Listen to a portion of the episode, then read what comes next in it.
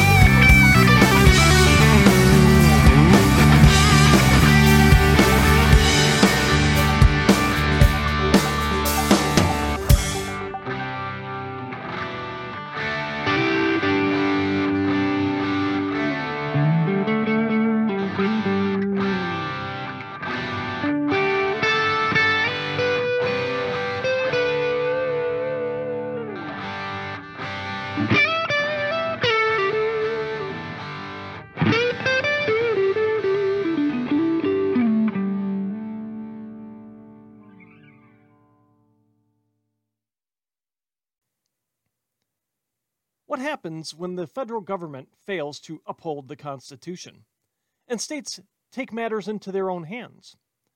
We are finding out. Texas has had enough of the sieve that is our southern border and is now taking action to bring attention to the crisis. Texas is clogging the ports of entry into the state and country by conducting what they are called uh, what they are calling enhanced vehicle inspections.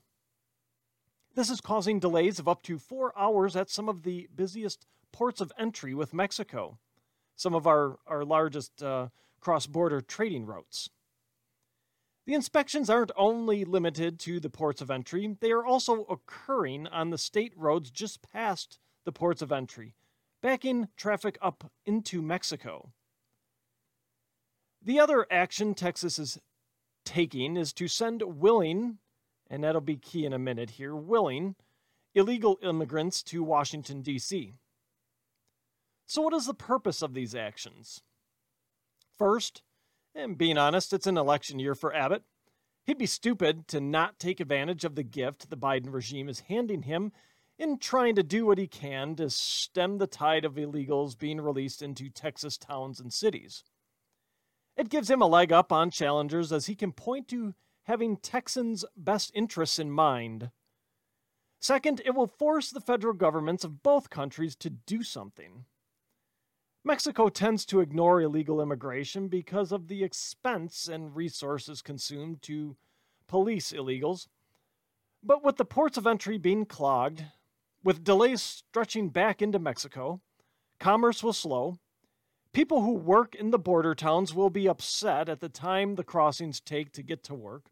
There are many that live on the United States side of the border and, and go to work in the maquiladoras uh, on the other side of the border in these special industrial zones that are, are set up in, in Mexico. The Mexican government will be forced to do something about it as companies in those border towns have some sway politically. They are a, a big part of, of uh, the Mexican economy. If, if there's uh, trouble, they've, they've got a little sway with the Mexican government to, to get it taken care of. Sending the illegals to D.C. puts the problem right on Biden's doorstep and forces his administration's hand into acknowledging the problem and also doing something about it, forcing them to do something about it. There would be nothing better than having a bunch of illegal immigrants in front of all the treasonous snakes in Washington who have allowed this, who have allowed our border to be overrun, and have just done nothing but turned a blind eye to it because they are insulated in the Washington bubble. Of course, the regime's flack wants to throw it back to Texas on the illegality of them sending illegal immigrants to Washington, D.C. Here's what MSNBC's newest liar had to say. His own office admits that a migrant would need to voluntarily be transported and that he can't compel them to.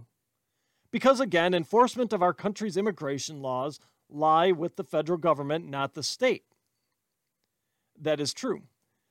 A Supreme Court case in 2012, uh, and this was regarding Arizona's law at the time on, on um, handling Ill- illegal immigration, upheld the federal government's jurisdiction and oversight when it comes to enforcing immigration laws. It says states cannot uh, or do not have the authority to enforce immigration laws, only the federal government does. But what this ruling doesn't take into account is what recourse states have when the federal government fails at its duty to protect our borders against invasion from illegal immigration. Article 4, Section 4 of the Constitution states that the United States government shall protect each state against invasion. I take that to mean whether it be military or uh, like we're seeing with this mass migration. An invasion is an invasion. If the Mexican or Canadian army were at our borders looking to invade, if they were building up troops at our borders, would we mobilize and secure our borders? Absolutely, we would. So, why would it be any different for illegal immigrants overrunning our border? Why wouldn't we secure our border in that respect? Sure, they're not they're uh, doing a military operation. They're not looking to invade and, and overrun our government and our way of life. But it's still an invasion. It is still a mass movement of people coming into this country who do not have a shared culture with our country. I'm not saying we shouldn't allow immigration. Uh, I've said before, uh, immigrants make this country richer. It gives us different perspective, done legally. Does the federal government's constitutional role in protecting our borders, our sovereignty as a nation, not apply because we have a bunch of migrants at the border seeking asylum? Of course. That's not why they're letting our borders be overrun. It's because they need to import more voters who will vote the right way. They need people who are going to be on the hook for the favors they are showing them right now by allowing them into our country illegally. They're giving them court dates two and three years out. What do we think that's going to do? Do, you, do, we, do we really think that these uh, illegal immigrants are going to show up to that court date? The criminals sure aren't. There, there's no way. You might have some that are law abiding that are looking to do it the right way, fine. But by and large, are, are these people going to show up for their court dates? I doubt it.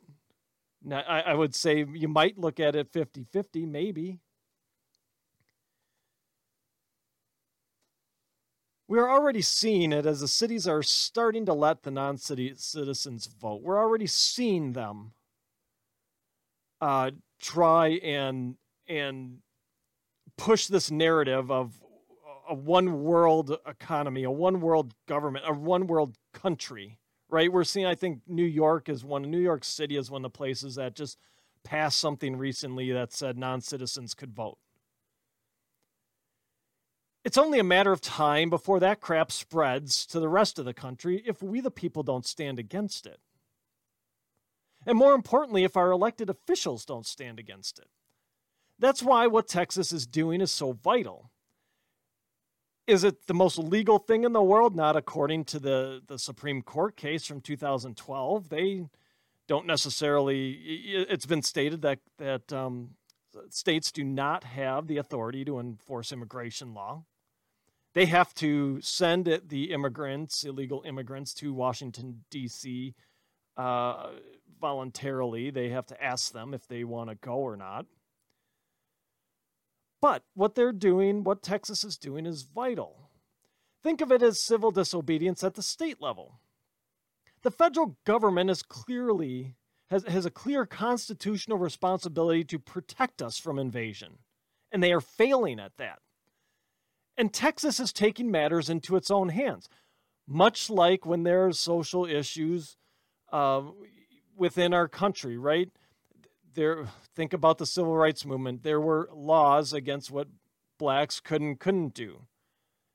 The people there engaging in civil disobedience were breaking the law, right?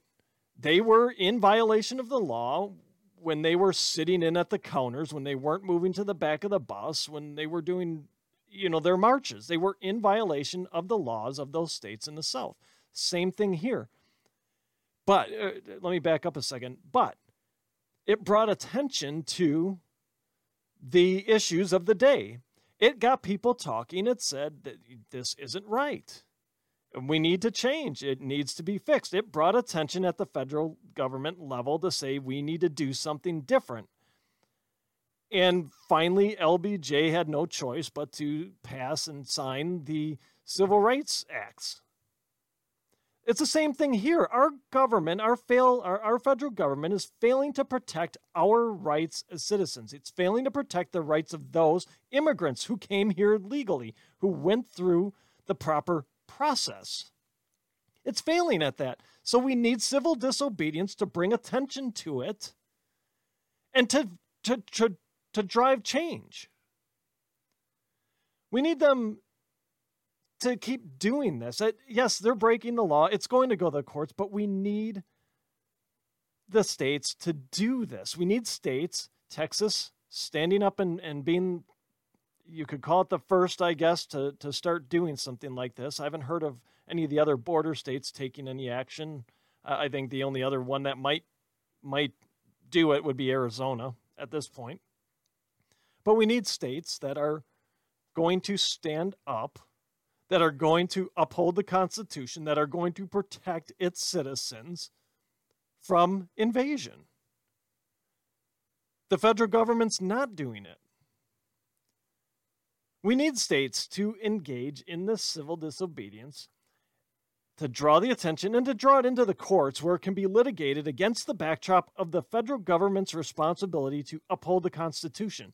This is why elections are important. This is why vetting candidates appropriately is important. We need to understand are the candidates we are electing constitutionalists or not? Do they believe in the Constitution or do they believe in their ideology that's they'll just do whatever they want to do? States taking on a role of engaging in civil disobedience is the start of how we push the federal government back into its box. Okay. Moving on from weakness on our border to weakness in foreign affairs. China is just biding its time before moving in on Taiwan. Uh, let's be real, that's where that's where it's at. China has seen the debacle that was Afghanistan, the pullout there.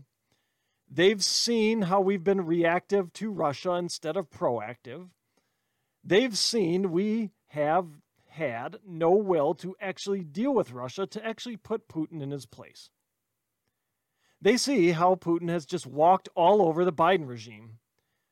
China is just waiting for the Biden regime to trip up once again and they will move in on Taiwan. What will that trip up be? I don't know. It, it could be they they the war hawks finally uh, get their way. We enter enter Ukraine and we're left thin elsewhere and and China moves in on Taiwan. That certainly could be one one possibility. Now, can we rely on the Biden administration to do anything but sanction China? In that event of uh, of a an invasion on their part of Taiwan. Let's be real. Biden isn't going to do anything to China if they invade Taiwan. It's going to be another one of those. Here's some sanctions. We're going to sanction you, and those sanctions aren't going to work. I mean, China's economy is much much bigger than Russia's. If the sanctions really didn't cause Putin to blink, what do you think sanctions are going to do to China? Uh, and you look at it like this China's been buying up the world through their Belt and Road Initiative. They've got their fingers in European countries, African countries, the, the countries between them and Europe, Russia. We know they're partnering with Russia. So even in the event of a Chinese invasion of Taiwan, would there even be an outcry from the global community that that had happened that that they that China had invaded the sovereignty of a country of a nation I'd, I'd say it's doubtful at this point. Not only does China own Biden, but they own a bunch of other countries as well. There's a bunch of other countries in hock to China because they gave them loans for this Belt and Road Initiative to develop their economies, and China owns them at this point. So, what are they going to do? Nothing. They're not going to do anything. Taiwan is in the crosshairs of the next conflict, I fear, and China is just waiting for the right time to strike. When Republicans take both chambers in the fall, should Joe Biden be impeached? We all know about the hoaxes the Democrats put out there for the sham Trump impeachments. Should the GOP take the eye for an eye approach, especially considering there's actually probable cause to impeach Biden? There's no need to pay consultants and foreign agents to create fake dossiers. Biden and Hunter uh, have done that on their own. There's there's plenty out there. There's been plenty dug up already. However, I don't think impeaching Biden is the simple answer or the answer we necessarily want in this case. It's very telling that the Democrats and their media sycophants are trying to now separate the Hunter Biden dealings from Joe. They're they're trying to drive a wedge between that uh, call it that relationship. They're really trying to sep- make it like it's two silos. That here's Hunter, he did this all on his own. Joe had nothing to do with it. There's reasons for that, absolutely.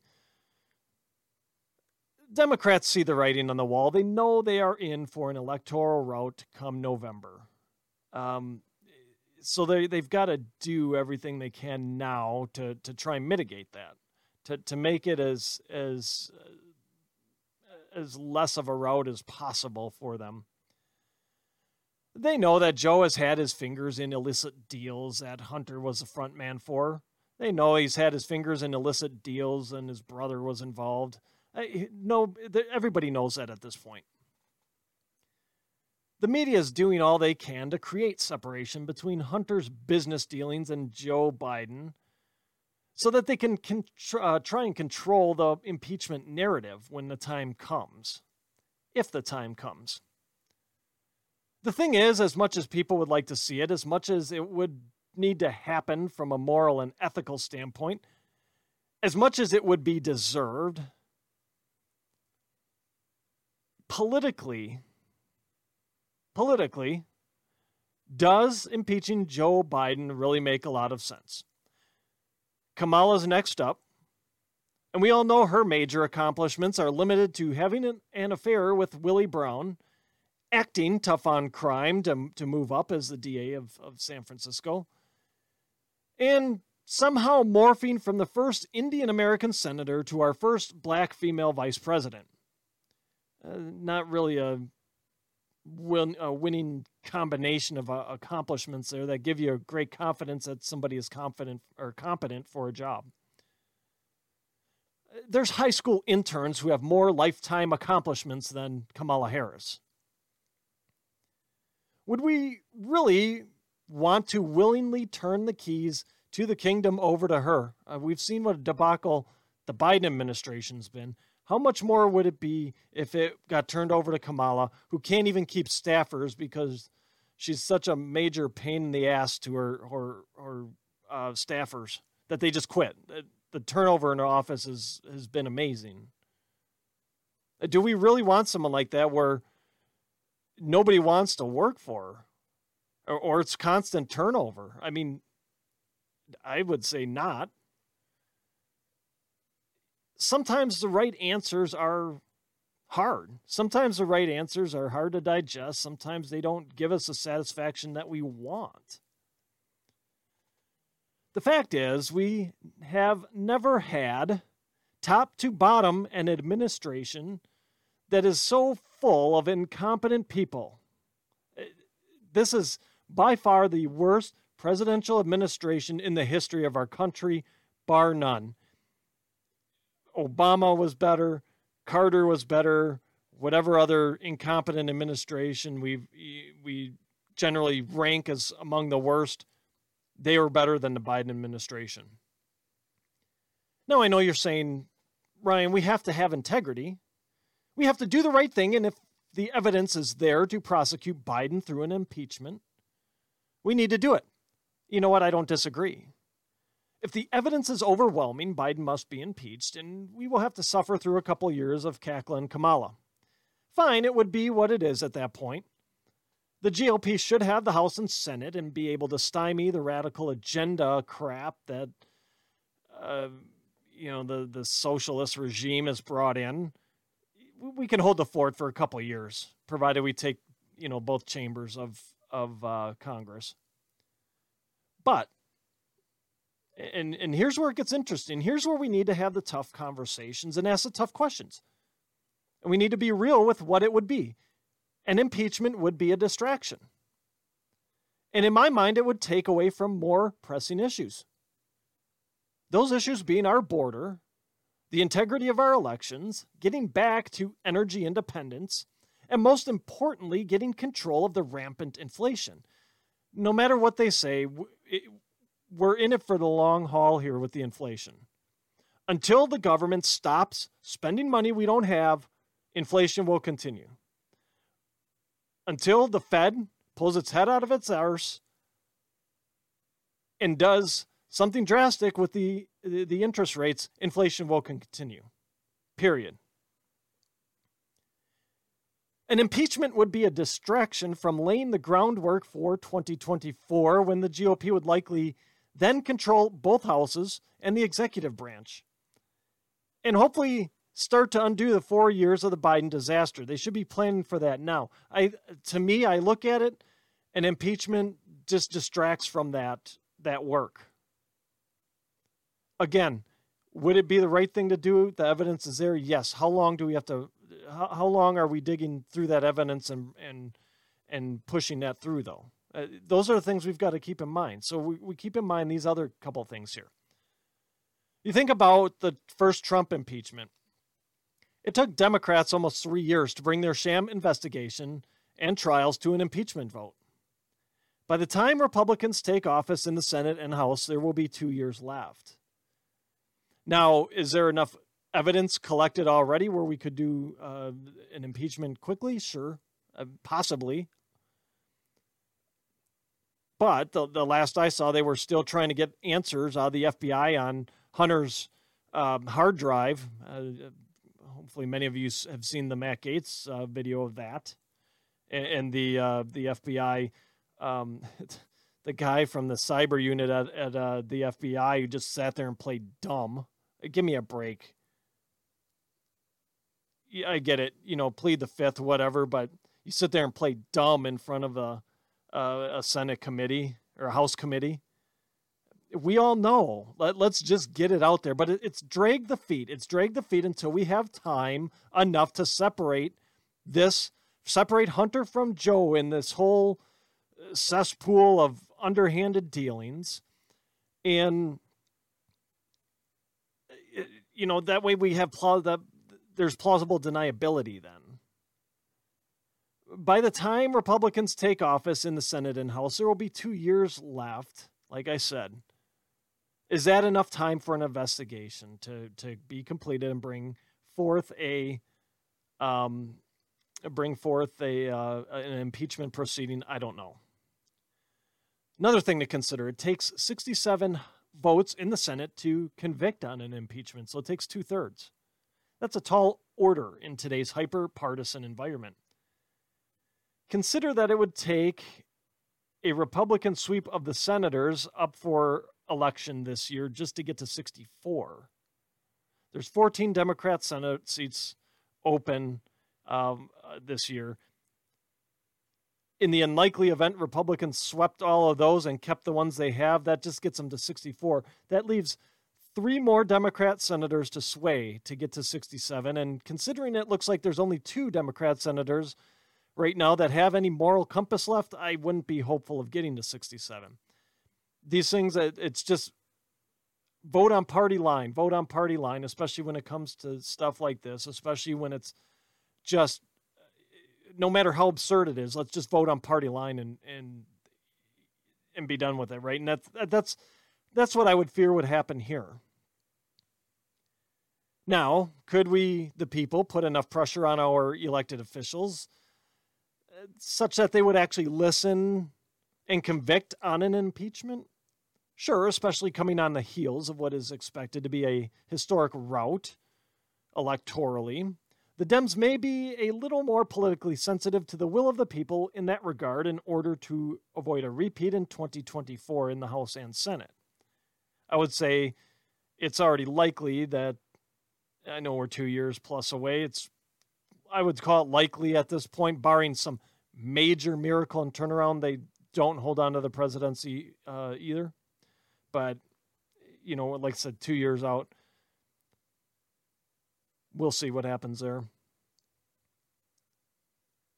Could that happen? Could we, the people, put enough pressure on our Democrat senators to vote uh, for an impeachment? Uh, sure. I, I, wouldn't say it would be likely, though. It's we're too hyper partisan at this point in time.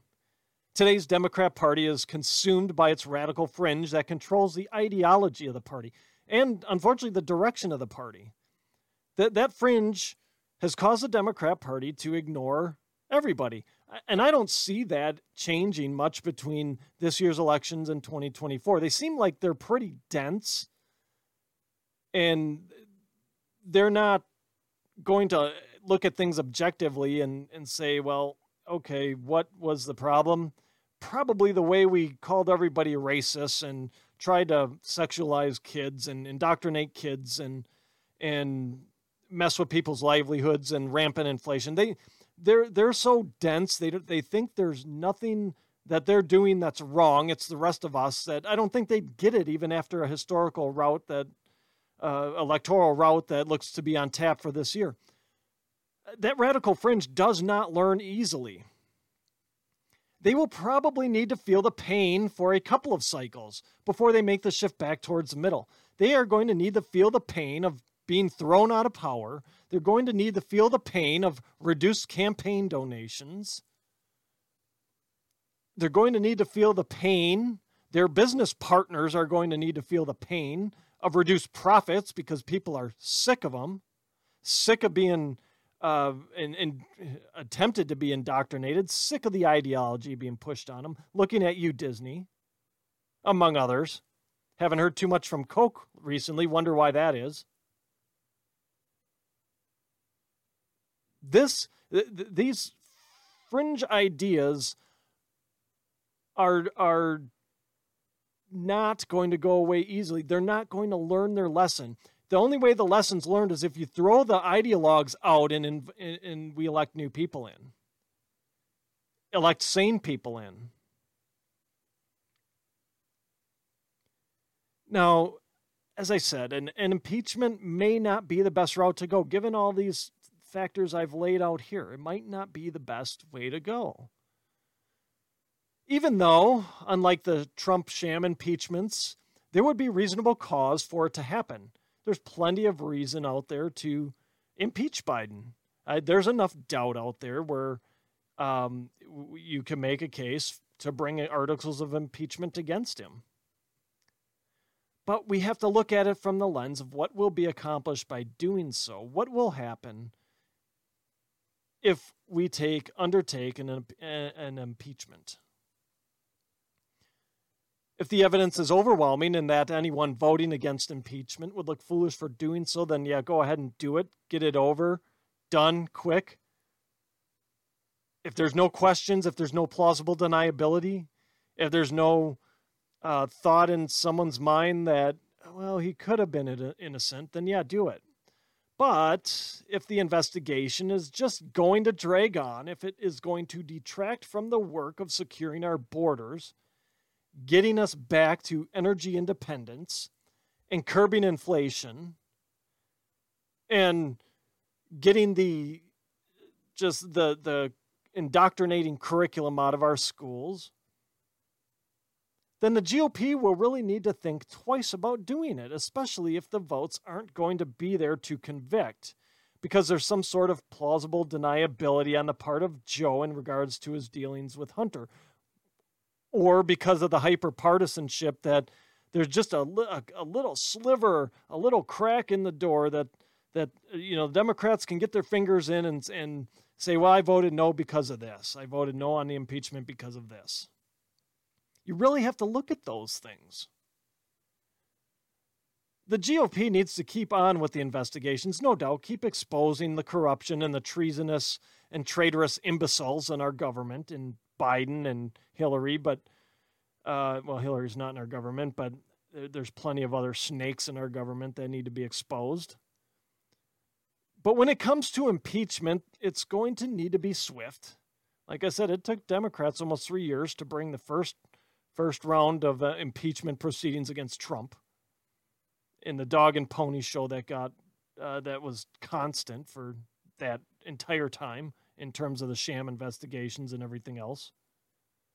It's going to need to leave no doubt in terms of guilt in order to move ahead with it. I'm, you know, I'm sorry, but that as I see it, that's the way I see it. I I want justice as much as everybody else. I want justice done, but at the same time, it's with these things you got to ask: Can we get justice done? Is is there going to be two thirds of a of, of the Senate that's going to vote to convict?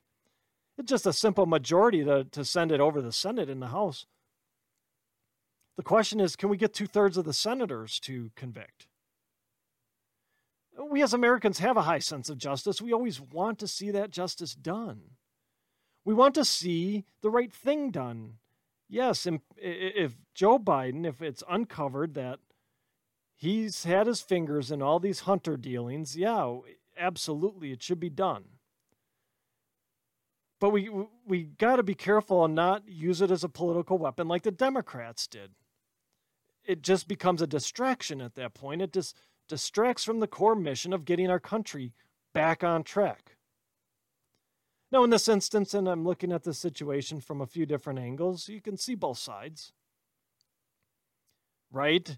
From a from a, a justice standpoint, yes, it, it, it the uh, reasonable uh, there's a reasonable um, uh, premonition here of guilt of underhanded dealings that should be further investigated and brought to light. I, I think we have a um, reasonable uh, trail of, of evidence that, that points us in that direction. But also from a political side, can you can you honestly say that it would be the best thing for our country to undertake that if if there's any sort of reasonable doubt, if there's any sort of we're not going to be able to get a conviction? You have to I, I think we have to look at that and we look at those different angles and, and we look at the fact that crooked Hillary is still roaming the earth. This may be another instance where we don't see the justice we want and actually deserve. That then just needs to become fuel for the fire to ensure we are fighting for our country and ensuring that the Democrats don't sniff any sort of power for a long, long time. Okay, finishing up today. France's presidential race is shaping up to be pretty interesting, and it seems the issues are mirroring what we have in our own country. Marine Le Pen is thought to have the, her best shot yet at claiming the presidency. Is it likely she will? I don't know. I'm going to guess that it isn't, looking at some of the numbers and, and looking at the history, uh, a little bit of the history anyway, of French politics. I don't, I don't know that it's likely she'll pro, um, that, that she'll claim victory here. I don't know how ready France is for a return to nationalist ideas. I don't know how ready France is for uh, more. Uh, well, she's portraying herself more as a centrist this time around than than previous runs. So, going on that, more centrist ideas. Still right, still right leaning, definitely, but maybe not as, as far right as she's run in the past. France may need another Macron term of their borders being invaded and high taxes and uh, you know whatever else comes with kind of some of the, the things from the left before they come back towards the middle. Does Le Pen have things about her that are concerning? Yes, absolutely. I think so. Even from me looking at the outside and someone that thinks that um, you know nationalism isn't a bad thing. There's a distinct difference. I am for being uh, proud of your national, uh, having national pride. Doesn't mean that I'm isolationist. I think there's advantages to having those ties to other countries and helping other countries out and having allies. But first and foremost, you got to take care of your own people. It's the old um, airline rule, right? What do they tell you on the airlines? Put your mask on before you help somebody else we have to do the same thing when it comes to our countries. We have to take care of our own people first before we go helping other countries. You don't take care of at home, it it just becomes a bigger mess when you're trying to help somebody else out. So, are there things about Marine Le Pen that are concerning? Yes, I think so. And chief among them is her admiration for Vladimir Putin. Like I said, I think she's come back more to the middle. I think she's been a far right candidate in the past. I think she's come back more towards the middle and run uh, running a, a more centrist campaign, more moderate campaign, relatively speaking. But I think if I look at her candidacy holistically and look at what she's bringing to the table, would it be bad for France overall if she were to win? I don't think it would be, just like it wasn't bad when Trump won here. There's a trend the world over moving us back towards nationalism. And that, and nationalism, that word, has to quit being a dirty word. There's nothing wrong with being nationalistic, being proud of the history and the culture of your country. That's, to me, that's what nationalism is. Taking care of your country first. There's nothing wrong with that. It provides security, it provides stability, it provides a platform for then helping other countries because you've taken care of the home front. Now let's do a comparison of the uh, European Union, of which France is a part of, and the U.S. for a moment, and why there's such a, the, struggle, I guess, in in Europe, and why it's you don't have like the European states, right? So the Euro, the U.S. we have a shared history among the states. Sure, we have our regional differences. We have differences state by state, culturally, and and some of the history there, but when push comes to shove, we have a national identity that binds us together. We're all one. We will eventually move forward as one. We don't say, um, you know, I'm from Wisconsin. So we don't, like, if I was introducing myself to someone from another country, I wouldn't say, well, I'm from Wisconsin. I'd say I'm from the United States. We have a shared culture and a shared pride in our country and in our history and in what we've accomplished as a country no matter what state we may be from. The UN, on the other hand, or the EU, sorry, the EU, on the other hand, is it's an economic bloc of independent countries. And that it's really the globalists are trying to pull this economic bloc of independent countries together uh, as one as they lurch towards their great reset. There's not much in the way of shared history among the countries in the EU. Germany's history is different from France's. The languages are different. Yeah, they speak English across the continent, but the home languages are different. Like I said, there, there's not a, much in the way of shared history outside of the, some world wars and and maybe some of the other. You go back far enough, some of the uh, crusades and and conquests at you know of the different people across the continent over its history. But it's not like the United States where the whole European Union fought for something as as one cohesive unit. I mean, they're an economic bloc. It hasn't really much hasn't really progressed much from that. The customs and cultures are different of each country, even still, even though they're the European Union, each country holds on to its own customs and, and its own culture. makes it hard to meld into one, uh, you know, one cohesive unit, one cohesive country, right? If you're not willing to kind of put those aside, you you hold on to them a certain to a certain extent. I mean, we all do here, right?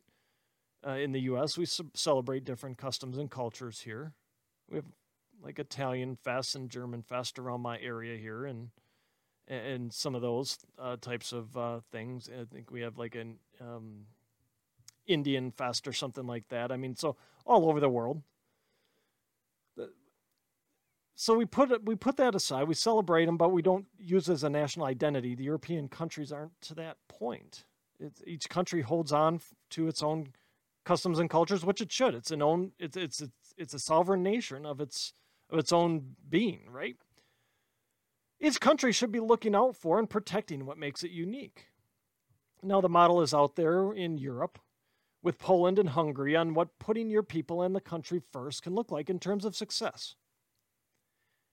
Now, the interesting thing here is the article I pulled. Uh, I'll, I'll, link it in the description box. It's from Politico, and I pulled it from there for a reason. And it's, it's so you can see the globalist bent the media has in regards to coverage of things like nationalism.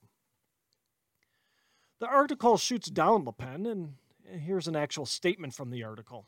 It says this If she does succeed in overhauling Macron in the second round, she would also inflict potentially fatal harm on the functioning of the European Union. How can one country do that? That's a that's a little bit uh, hyperbolic there. The European Union is is made up of I don't remember at this point 30 some countries, something like that one one country pulls out, she's going to, and if that's going to inflict fatal harm on the functioning of the European Union. Now, Great Britain, I think, was the biggest, if not one of the biggest economies that was part of the European Union, and they pulled out, and the European Union's still there. So, I fail to see here how how France pulling out or Le Pen winning the presidency in France would inflict fatal harm on the functioning of the European Union. I, I, just I don't see it. I don't see it at all. Here's what is really going on. Marine Le Pen represents the upsetting of the globalist plan. She's she represents the upsetting of their plan for a one world government where there's no borders, there's a, a select elite that rules us all, and throws the, their, their, their whole idea, throws it all for a loop. The, the, the globalists can't have people thinking independently. They can't have independent countries because independent countries that are hold on to their national pride and, and their culture won't assimilate into in, into a, a, a call it one global world country. They, they just won't. Le Pen and her ideas represent an upsetting of that plan. She represents free thinking people. She, in essence, is the Trump of France.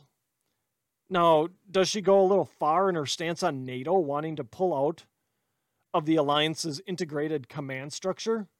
Maybe for some. Maybe that does. But I have advocated we pull out of these types of world bodies and alliances as well and form more bilateral agreements, form more, uh, you know, alliances that way. Because these, you get too many of these world bodies together and, and countries nothing gets done. They don't move quickly. They don't. You become beholden to what that group wants, what they think the the good is for them, but not, and you lose your your whole national identity. You lose your culture. That's why I, I have no use for these world bodies. I don't NATO, great, you know, protects Europe. Form bilateral agreements we, we don't need a whole body like this. We don't need uh, the World Health Organization. We don't need the UN. Those things, all they do, all their purpose is, is to erode our national our, our national pride and our uh, the sovereignty of each country on this planet. That's their purpose. So no, I don't think she goes. Some might think she goes too far in it. I don't. That, that's one of the other things that they they mention uh, in the article of, uh, as to what uh, what the problem with Marine Le Pen would be, so to speak. She says this. She says some of these wars are not our wars to fight, and we shouldn't be pulled into them. I I, I can't disagree with that. How many wars have we seen that we've been pulled into uh, that we we have no business being in? You know what? And that, that goes for our allies as well. There there's uh, wars that our con- that countries should not be pulled into. That there's, uh, you know what, Ukraine's a perfect example. It's not not our ground fight. Should we help these countries? Sure, it's a sovereign nation that got invaded, but at the end of the day, it's not our ground fight. Uh, that's what Marine Le Pen's saying here. A lot of these aren't our ground fight. There's a European Union. Why do we need NATO? If the, the goal is to make the U- European Union like the United States, why do we need NATO? Why does the United States need to be part of NATO then? We don't. And think about this too. Does NATO really provide the deterrence factor it was set up to be? I don't know. I don't think so. Has it kept Russia at bay? Maybe. Uh, I can't answer that. And I don't know that we do get an answer to that because Russia has been so incapable in Ukraine. It doesn't seem like the NATO deterrence factor will be tested at all. I could have seen them marching across Ukraine and then into Poland. Uh, it, like I said before, trying to put the Soviet Union band back together. They've been so incapable and incompetent in Ukraine that I don't think that the NATO deterrence factor will be tested at all. Le Pen's plans to drop contributions to the EU and promote a coalition with Poland and Hungary doesn't seem like a bad idea either. Now, the globalists think so because Poland and Hungary are led by free thinking conservatives who value things like the family, who value things like national sovereignty, who value things like uh, turning illegal immigrants back at the border and sending them back where they came from. That doesn't seem like a bad idea to align yourself with them. I ask it like this too, then, in that regard, what is France getting on its investment in the EU? It must not be good enough if Le Pen is advocating for dropping the funding to them. If something is working, you generally stick with it. You'd be stupid not to. If the EU was actually working for France, that, that wouldn't be an issue. So, hearing that and looking at that, it's uh, it leads me to conclude that the EU must not be working out for France as planned, so Le Pen is advocating for a change there. Let's hold back funds from them. Not a, not a bad thing, right? Inflict real material loss. The EU isn't doing much in the way of, of um, helping advance French interests. Let's hold money back. I don't, I don't have a problem with that either. Uh, you look at this too in, in Brexit England didn't just pull out of the EU for no reason. It didn't seem to be working for them either. They kind of had uh, maybe a better deal with it because they kept one foot in and one foot out. I mean, they they never went to the euro. They kept the pound. I believe France is on the euro. So it might be a little trickier there for them to, to fully pull out, but they could do things like not fund the EU, not fund the government and then there's this and under uh, macron there's been an influx of 2 million immigrants into france. 2 million replacement workers who undoubtedly work for less than the french people do. 2 million people who will vote for macron. You see the parallels here now. And you see why there's a rise in nationalism. You see why uh, marine le pen has her best shot in what i believe is her third go round at the presidency It'll be interesting to see what will happen in France in two weeks when the elections take place. Will the French people have had enough and make a change to someone who is seemingly ready to represent their interests to protect them as a sovereign nation, or will they stick with a globalist who will continue to let their sovereignty erode, pushing France to stay firmly entrenched in the globalist swamp. We shall see in a couple of weeks if this national trust, uh, national trend, nationalist trend continues to spread globally. Friends, that's my show for today. Thank you for listening. Please check out my website, livingwithlibertypodcast.com. There you'll find links to my past shows, my original articles, as well as other resources to help arm you with knowledge in fighting off the prevailing narratives of the day. While on my website, shop my store, Living with Liberty Outfitters. Lastly, I'd be so grateful if you shared, subscribed, and left a positive review of the show should your listening platform allow. Subscribing helps us move up the charts and helps more people find the truth.